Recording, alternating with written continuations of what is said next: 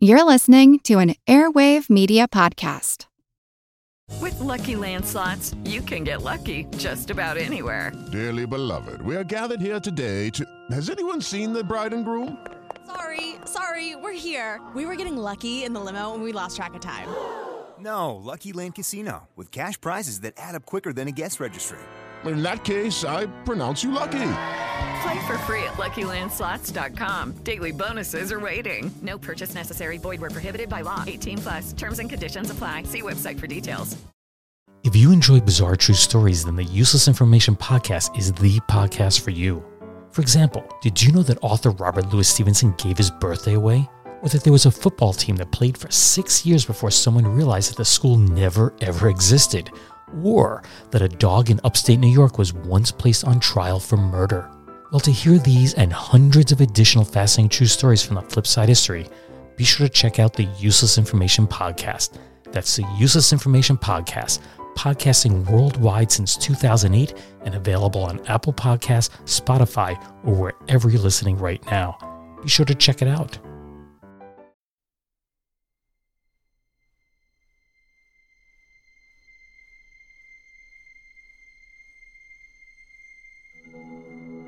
Last October, I explored the origins of the legend of werewolves, and during the course of that exploration, I was obliged to speak about accusations of witchcraft, as the two were intimately connected. Among all the iconic monsters that appear this time of year on dollar store decorations the vampire, the werewolf, and witches it is the witch that people generally know has some basis in history and truth, as it is common knowledge that large numbers of accused witches were put to death, both here in America, in New England, and across Europe in the early modern period. But what do we really know about the women and men accused of witchcraft and what led to their trials?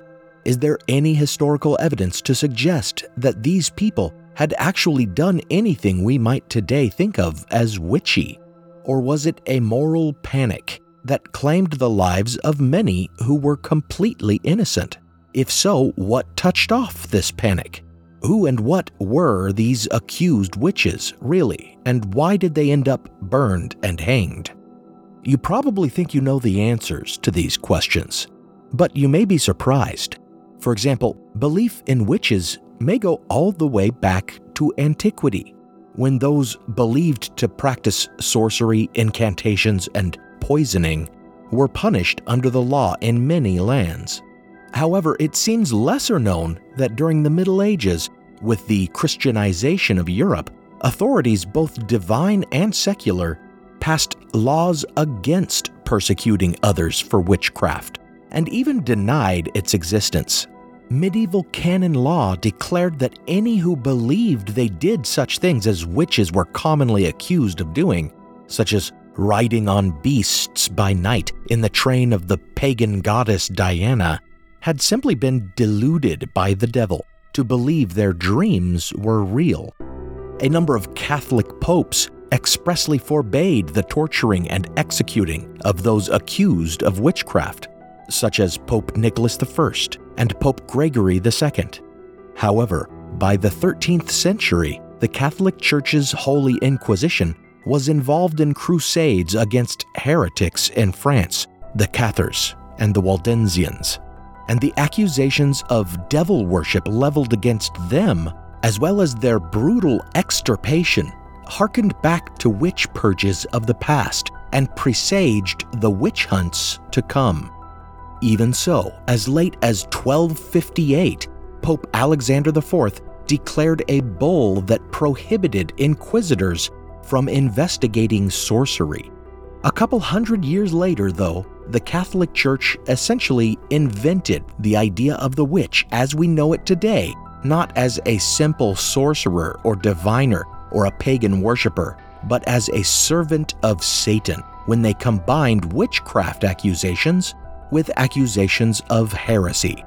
Many see its beginnings in the late 15th century when Pope Innocent VIII issued an infamous bull that acknowledged the existence of real witchcraft, not just dreams or visions, but real sorcery, and empowered the Inquisition to prosecute its practitioners. We don't know for certain the exact number of people tried and executed for witchcraft by the Holy Inquisition in Europe during the 16th and 17th centuries, but surviving records indicate that around 40,000 were killed. Who were the accused, and what led to the accusations made against them? This is historical blindness. I'm Nathaniel Lloyd and I'm undertaking a hunt for witches, but mine is a fact finding mission, and I will purge only myths. Thanks for listening to A Rediscovery of Witches, Part 1 The Hammer and the Horned God. Before we move on in the episode, I want to take the time to thank several new patrons on Patreon Raymond, Ben, Alicia, Adriana, Jay, Abby, Owen, Simon, Alan, Kyle, Emily, Devlin, and L. Cincinnatus, as well as J.S. You pledged a while back, and I'm unsure if I ever thanked you. Also, big thanks to Sindra, Karen, Emily, and Stuart for generous donations through the website and through PayPal. Thanks so much for your support, all of you. It seems that my series on the Illuminati has brought me some new listeners, so welcome to any who have just discovered the show. If any new listeners want to pledge on Patreon, you get ad free episodes and a whole back catalog of exclusive content. Soon, for example, I'll be releasing a complete interview with a guest whom you'll hear from on this episode. Since the pandemic hit, I've been pausing monthly billing, but at this point, I am thinking of letting billing go through again on November 1st. My family lost one income due to the lockdown, and we could use extra support. That all depends on whether I decide to take a hiatus during the holidays, as I typically do, though. I'll keep you informed. In the meantime, those who want to help me and my family out during this financial crisis can donate at historicalblindness.com slash donate or at paypal.me slash Nathan Levi Lloyd, first letter of each name capitalized. Others who want to support the show can do it by visiting my custom Audible URL at audibletrial.com slash historicalblindness, where you can sign up for a 30-day free trial of Audible, and I'll get a bit of a kickback from them in the process. I really appreciate any support. On with the episode.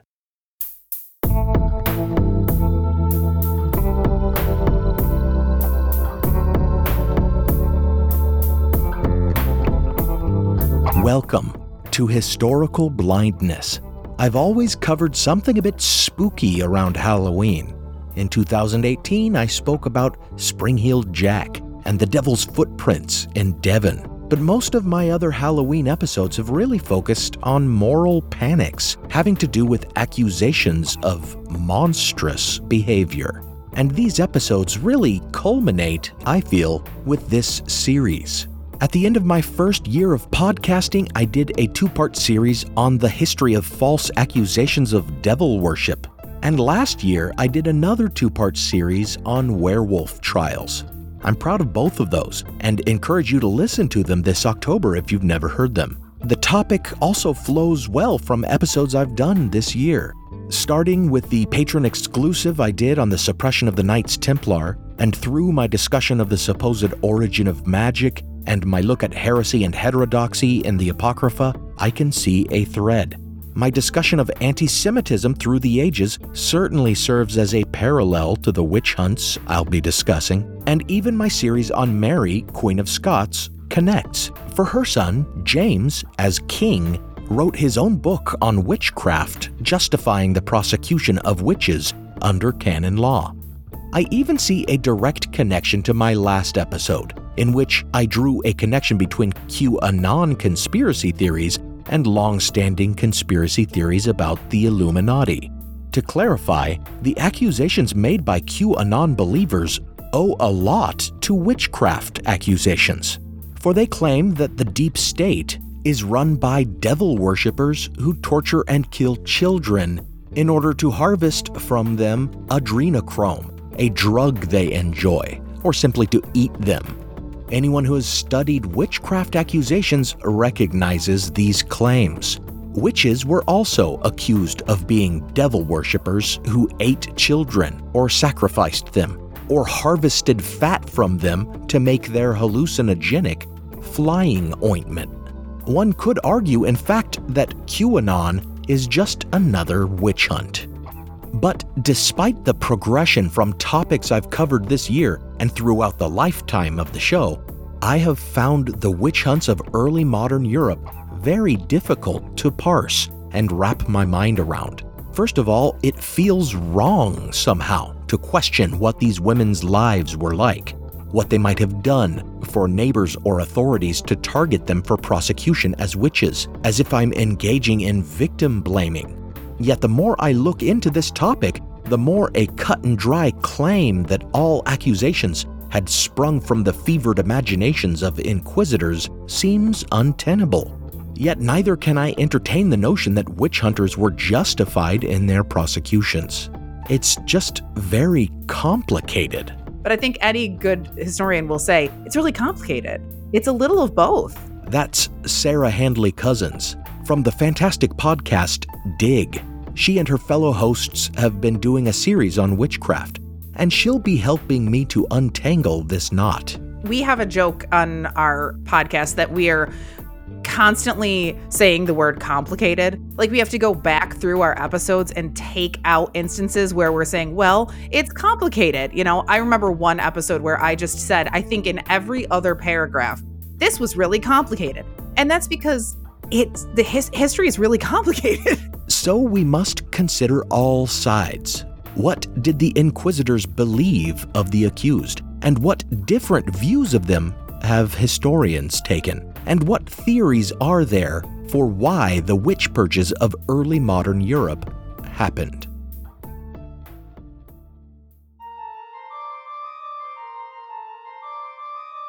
To understand how witches were defined in early modern Europe and made into the perennial horror icons we know today, we must look to the writings of one true believer, Dominican monk and inquisitor Heinrich Kramer. Early in his career, this inquisitor undertook a witch hunt at Innsbruck, where a certain woman suspected of witchcraft challenged his authority, spitting on him in the street, calling him a quote unquote bad monk, refusing to attend his sermons, and suggesting that because of his own rabid belief in literal witchcraft, he was the one in league with Satan. This set Kramer off on a rampage of a witch purge, putting this woman and others on trial not so much for practicing sorcery, although there were rumors of this, but rather for their sexual behavior, which he asserted proved that they worshipped and engaged in sexual contact with the devil. The local bishop, however, disagreed, finding that Kramer asked leading questions quote, presumed much that had not been proved, end quote, and, quote, clearly demonstrated his foolishness, end quote. After the trial had been vacated, Kramer went home and stewed over it, and ended up, as a defense of his actions and a rebuttal to his critics, writing what turned out to be the most infamous witch hunting manual of the era, the Malleus Maleficarum, or Hammer of the Witches. Kramer's was not the only witch hunting manual used during the early modern witch hunts, but it was the most influential in German speaking regions, and this was the heart of the witch purges that followed, with a majority of the prosecutions taking place within 300 miles of the Rhineland city of Strasbourg. The Malleus Maleficarum serves as the perfect source for understanding the conception of witchcraft that became dominant during the ensuing witch craze. Although witchcraft had long been thought of as a practice of both men and women, and indeed, during the early modern panic, men too were accused and executed for it, In fact, as part of our witchcraft series, Marissa, one of my my colleagues on our podcast, did an episode specifically on man witches. So they were certainly, you know, there there were men who were tried for witchcraft and who were executed. You know, famously there was several men in the Salem witch trials who were executed, but it is largely associated with women. For Kramer, witches were women. As at Innsbruck, Kramer blamed what he perceived as their lustful nature, as well as their supposed intellectual weakness, for their susceptibility to the devil's charms. A witch, he argued, was not simply a woman who performs magic. To be considered a witch, they have to, quote, deny the Catholic faith in whole or in part through verbal sacrilege, to devote themselves body and soul to the devil, to offer up to the evil one himself infants not yet baptized, and to persist in diabolic filthiness through carnal acts with incubus and succubus demons. End quote. So we see these motifs of sex with demons and the sacrifice of babies not entering the discourse for the first time, but here cemented in a definition with criteria. And since, according to this definition, they were essentially heretics, he recommended torture in their prosecution and encouraged that they be burned at the stake, both standard inquisitorial practices for rooting out heresy.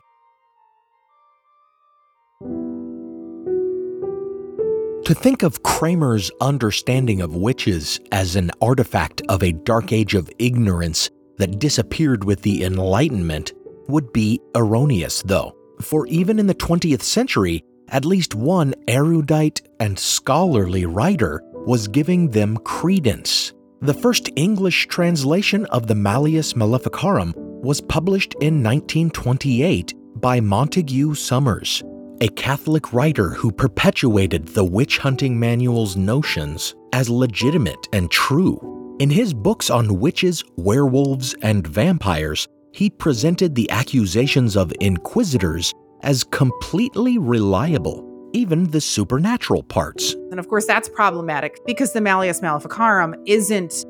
We can't take it at face value. I mean, I mean, the, the Malleus Maleficarum also has long sections in it about witches stealing the penises off of men's bodies and putting them in trees and treating them like birds. So, like, it's got it's got some problems. You know, we got to take it with a grain of salt, right? But more than this, he painted the picture of witchcraft practitioners as a vast conspiracy, like unto the Illuminati, describing the witch as, quote, an evil liver, a social pest and parasite, the devotee of a loathly and obscene creed, an adept at poisoning, blackmail, and other creeping crimes, a member of a powerful secret organization inimical to church and state, a blasphemer in word and deed, swaying the villagers by terror and superstition, a charlatan and a quack sometimes, a bawd, an abortionist, the dark counselor of lewd court ladies and adulterous gallants, a minister to vice and inconceivable corruption, battening on the filth and foulest passions of the age. Also, like believers in an Illuminati conspiracy, he saw the Bolsheviks as a parallel and even suggested that the actions of inquisitors against such a conspiracy were justified, writing, quote, Who can be surprised if, when faced with so vast a conspiracy, the methods employed by the Holy Office may not seem, if the terrible conditions are conveniently forgotten, a little drastic, a little severe. End quote. And while acknowledging the misogyny of Kramer's Malleus Maleficarum, he makes the loathsome suggestion that such persecution might be just what was needed for the women of his own day, stating, quote, I am not altogether certain that they will not prove a wholesome and needful antidote in this feministic age, when the sexes seem confounded, and it appears to be the chief object of many females to ape the man, an indecorum by which they divest themselves of such charm as they might boast. End quote.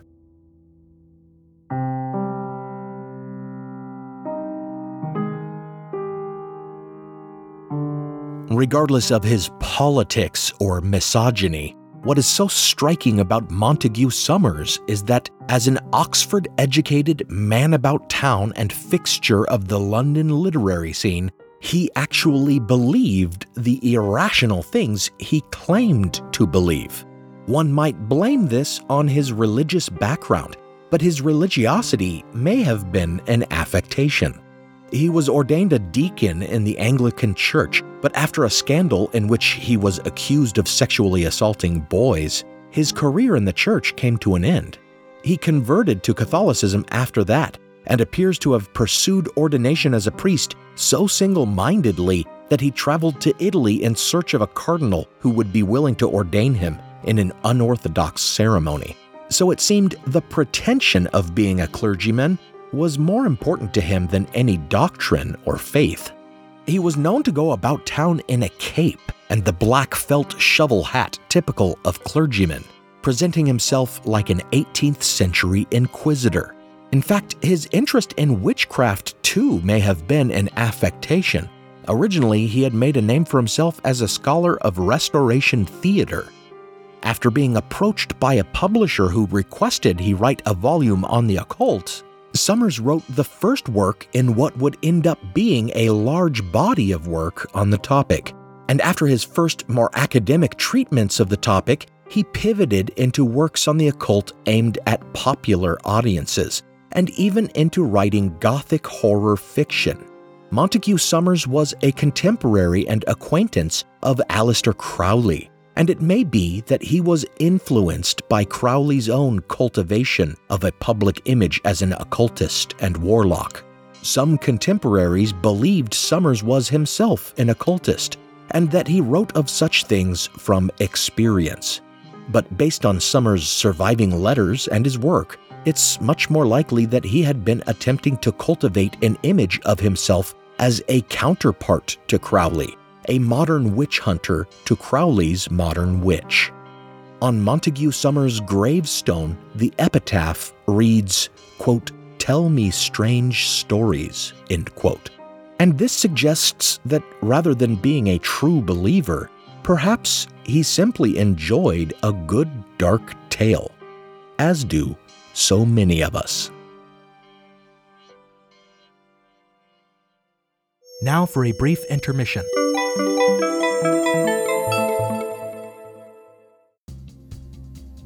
As podcast listeners, you probably already know that Audible is a fantastic repository of original podcasts and tons of audiobooks. Fans of audio drama and storytelling podcasts will find lots of great original programming on Audible, as well as a massive library of professionally produced audiobooks narrated so well that they'll feel like audio drama. Maybe you feel like you don't read as much as you used to, or as much as you should. Listening to audiobooks is a great way to fall in love with reading again.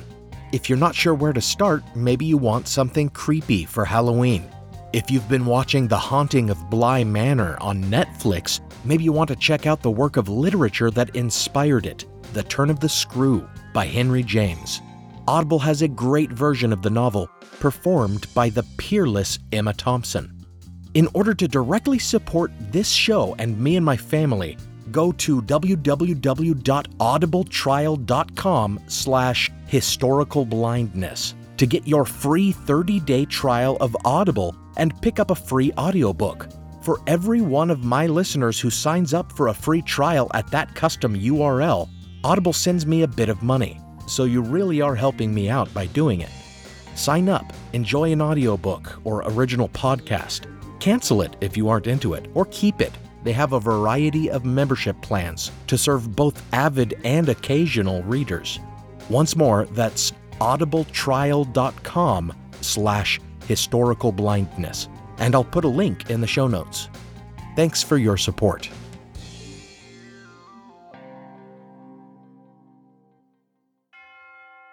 Hello, my name is Devin, writer and host of Human Circus Journeys in the Medieval World, the podcast where we follow medieval history through the stories of its travelers. There are Franciscan monks going overland to visit the Mongols. Florentine silk merchants at the Sultan's court in Cairo, Abbasid envoys observing Viking funerals, and a medieval bestseller, an English knight who perhaps didn't exist at all. There's Prester John, and there's dog headed men, and there are accounts of the miraculous and the strange. For those stories and more, join me on Human Circus Journeys in the Medieval World.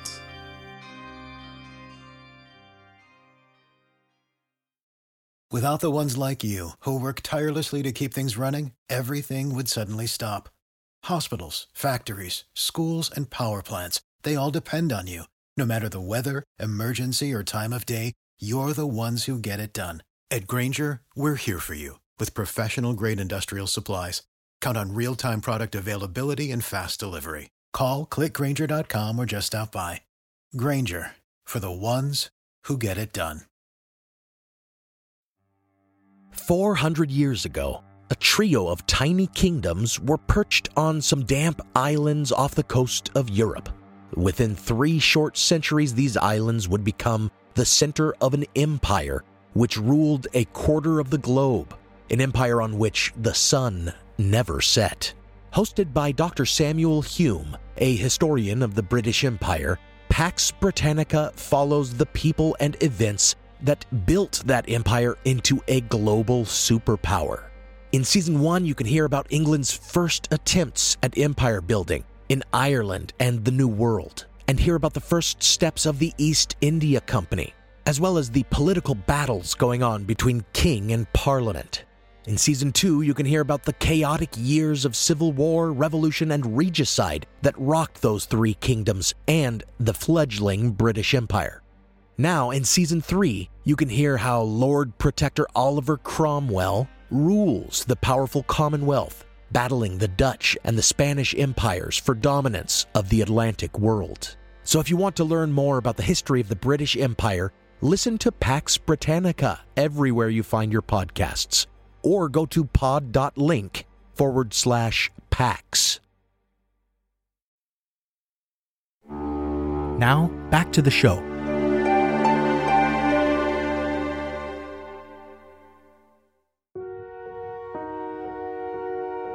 The case of Montague Summers mirrors, in some ways, the case of another academic, a contemporary of his, who spread a different, more rational view of the nature of witches, but whose view was no less problematic, whose methods were flawed in some of the same ways, and whose career followed a comparable trajectory.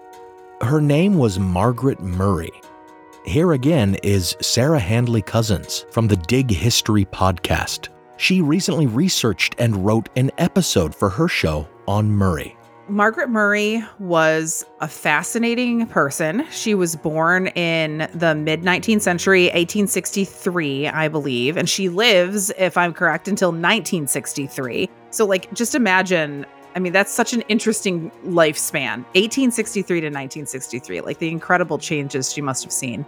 So she was born to a, from what I understand, a fairly wealthy family. She was born in India and grew up to go to college. She went to the University College of London and became an Egyptologist and was really interested in doing field work and the archaeological aspect of, of Egyptology, right? Do, going out into the field and actually doing this kind of research. But she hits sort of a bump in her career during World War One when it's really difficult. Well, it's impossible, really, for her to get to Egypt to do this research, right? And so she finds herself sort of stuck in this rut and of course, I would be remiss if I didn't also point out that she's also faces, you know, extra sort of obstacles in her career because she is a woman in a male dominated field.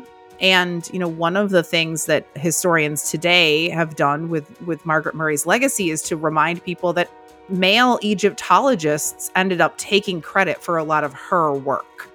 I'm not a Murray scholar, but in the reading that I did for this episode, one of the things that I thought was really striking is that when she made the kind of switch from Egyptology to folklore, her first move wasn't to witchcraft, it was to um, Grail scholarship. She was interested in the Holy Grail. She made her some of her first work on folklore was to make the connection between the the hunt for the Grail and the Egyptians. And that there was this connection between the Grail and Egypt. And as soon as I heard that or read that, I thought, oh my gosh, it's Indiana Jones, you know?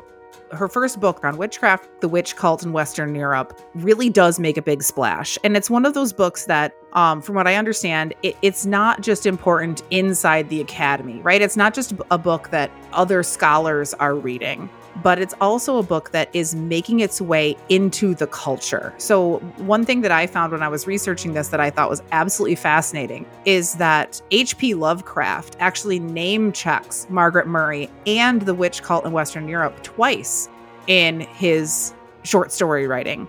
And one is in The Call of Cthulhu, which is one of, you know, the, his most famous stories. And so it certainly seems reasonable to me that she sort of latched onto this other field and and stuck with it because it was something that she was getting sort of notoriety for. And I don't mean that in a negative sense. You know, it probably was incredibly gratifying to feel like you were, you know, finally successful in something and getting that credit.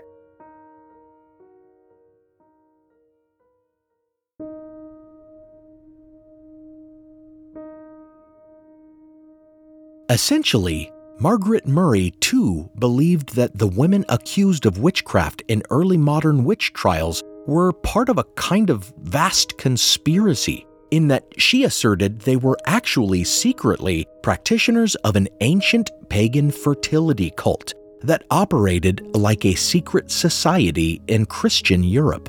In the witch cult in Western Europe, she makes this argument that witchcraft was real.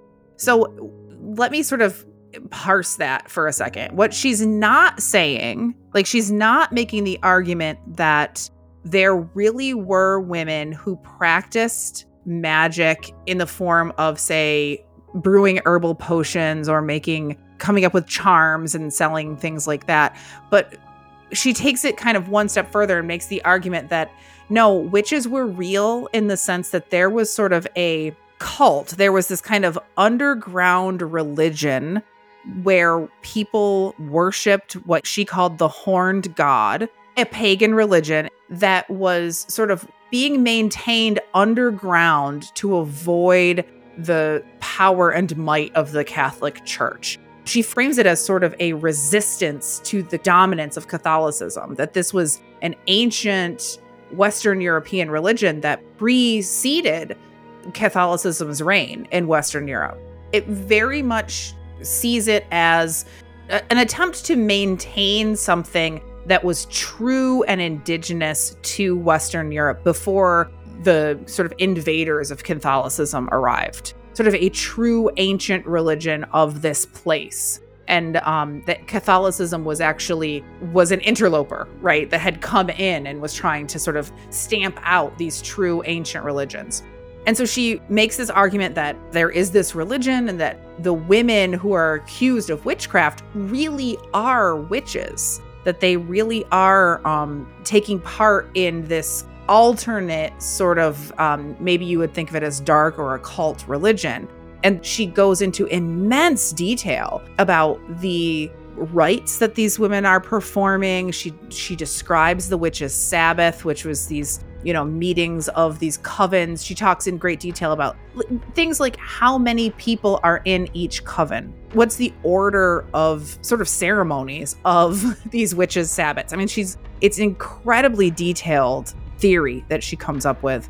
Yet her theory stands in opposition to Montague Summers, for she approached the subject of witches with a more skeptical and rational perspective. She's a rationalist writer in that she's not saying that these women are witches in the sense that they're flying around on broomsticks. She says, "Oh no, no, no, no.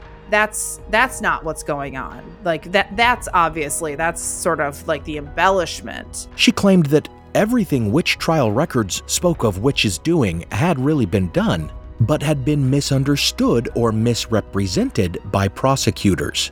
But when they said that they were flying around on broomsticks, that actually was them describing this particular kind of ceremony. So, for instance, a story that often comes out in witch trials is women um, having familiars and perhaps turning into familiars. And she says, well, when they were saying that, what they actually meant was that they were sort of symbolically acting as animals or taking on the, the qualities of an animal in their witches' sabbats or in as part of their, you know, coven ceremonies. And so she's sort of reinterpreting the evidence that comes out in witch trials to explain how it fits into this real religion that she's that she's describing.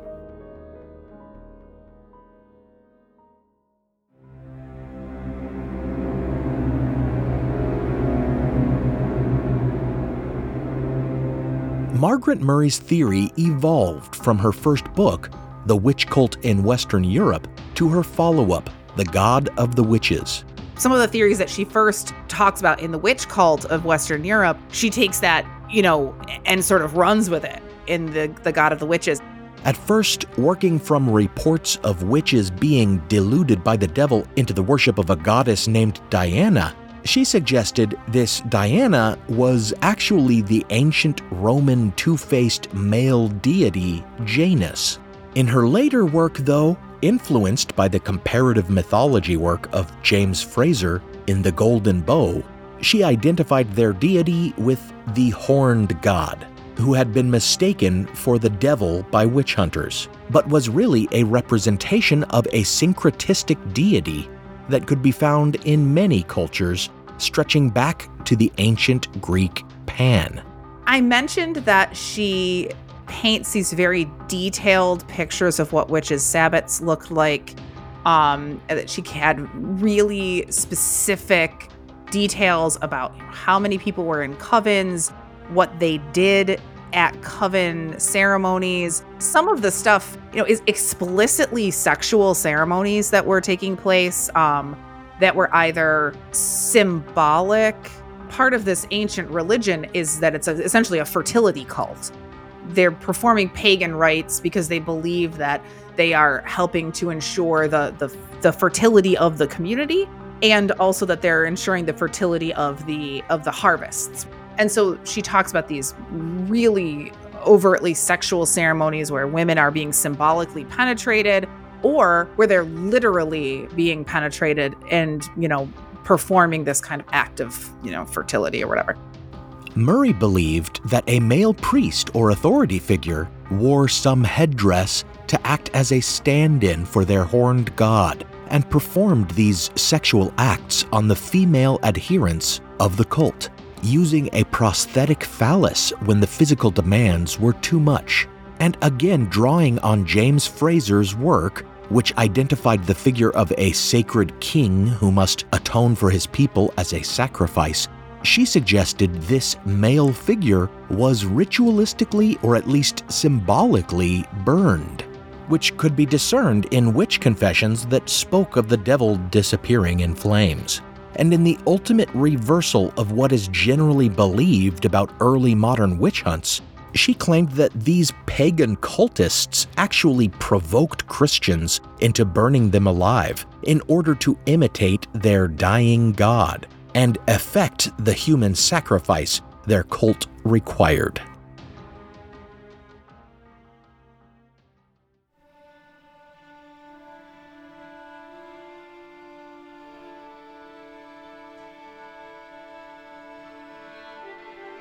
At first, the theory seemed promising in its rational view and even believable, and it spread widely when in 1929 Murray was invited to write Encyclopedia Britannica's entry on witchcraft and took the opportunity to present her theory as if it were historical consensus or fact. But it was not, for there were real problems with her ideas and her methods. So, the problems with Margaret Murray's analysis. Some of it she is getting from nowhere. There some of it is is purely fiction. When I say that it's fiction, I don't think that she thought that she was writing a fictional narrative. I think that she thought that she was doing interpretation. and filling in the blanks by sort of interpreting what she was reading. In some cases, very significant parts of her theory are based on very, very small snippets of testimonies. For example, Murray cited witch trial records that recorded confessions describing intercourse with the devil as being cold as her only evidence that her cult's priests used prosthetic phalluses for their ceremonies. And her insistence that descriptions of the devil disappearing in flames were proof of their burning sacrifice of their horned god effigy seems a bit ridiculous since the association of the devil with the flames of hell seems a clearer origin for such details. So that's one problem, right? She's basing these kind of large arguments on something that will be mentioned once in a in a source. This idea that the covens had exactly 13 members. She makes this, you know, states that covens had exactly 13 members. Historians believe now that she got that from one testimony in one trial from one accused person. You know, she's taking a very small piece of information and then sort of expanding on it to a, a, really irresponsible degree. But then I think what's uh, the the more problematic aspect of her research is that she's reading trial transcripts uncritically. So she takes the the the transcripts from these trials where these accused women are giving their testimony and she's taking it all as very literal um, and she's also not thinking in terms of the context in which that testimony is taken. She takes the, the testimony as literal, except in the instances of these more wild, you know, impossible things. So she says, no, no, no, it's not actually true that they were flying, but everything else they said, that actually happened. So, ironically, her supposedly rationalist view of witchcraft suffered from one of the very same problems as Montague Summers' work. She presumed that the acts confessed to under duress had actually taken place. She may have sought a different, more naturalistic interpretation of the lurid descriptions than witch persecutors and Summers had, but she never stopped to ask whether the accused may have just been telling the witch hunters what they demanded to hear.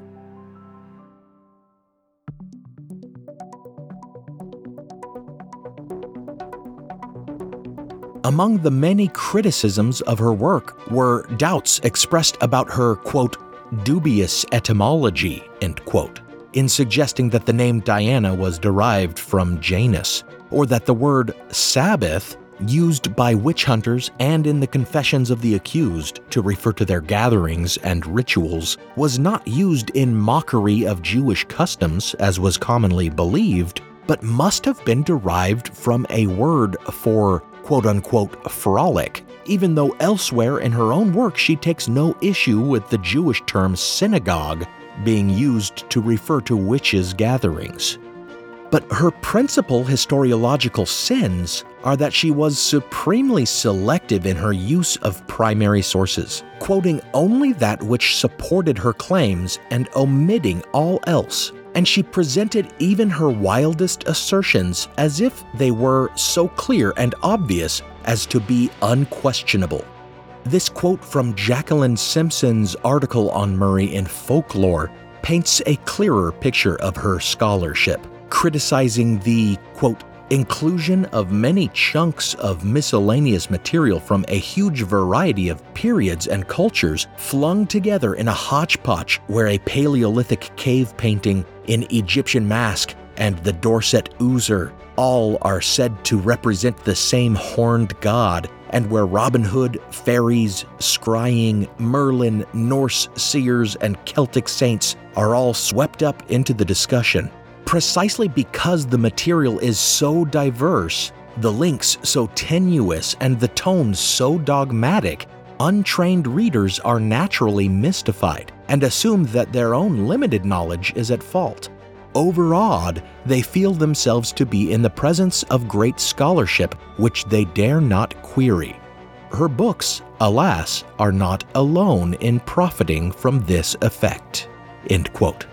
This method and the reliance on dubious etymology reminds me of the style of another writer who argued that pagan traditions had secretly survived in modern times the anti Catholic conspiracy theorist Alexander Hislop, who in his book The Two Babylons argued that Catholicism was just a collection of pagan traditions from antiquity. Have a listen to my episode on him and his work, A Tale of Two Babylons, and I'm sure you'll recognize the similarity.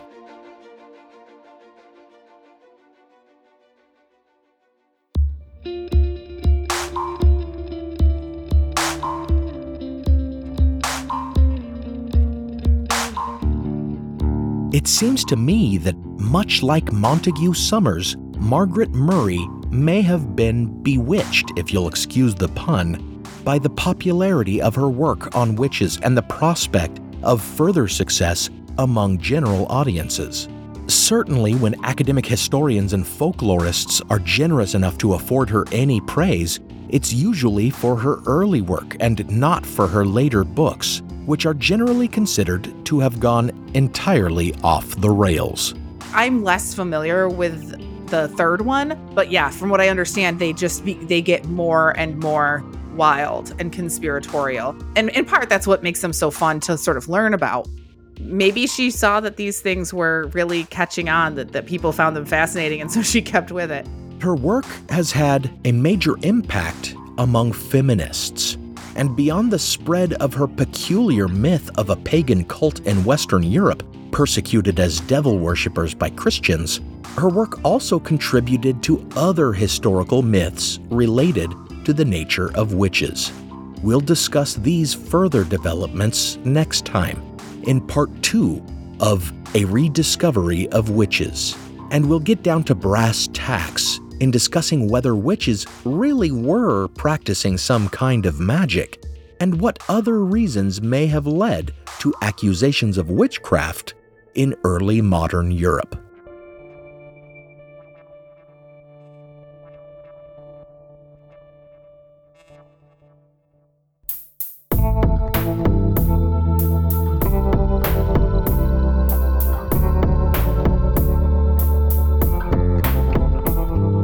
Thanks for listening to Historical Blindness.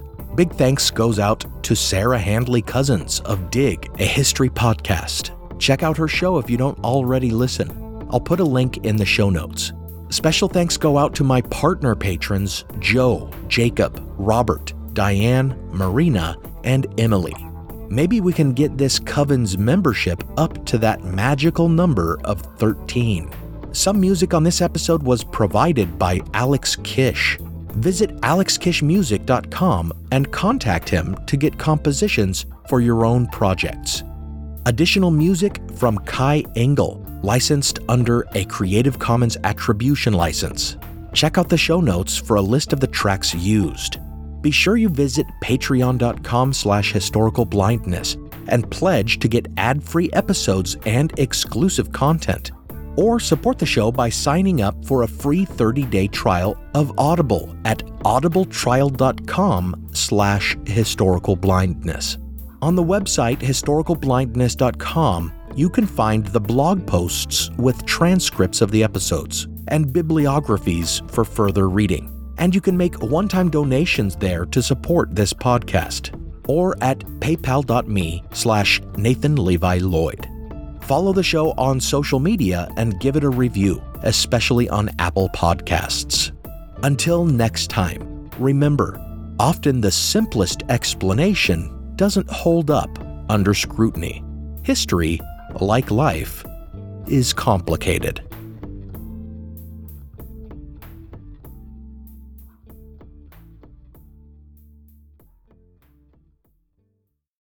Without the ones like you, who work tirelessly to keep things running, everything would suddenly stop.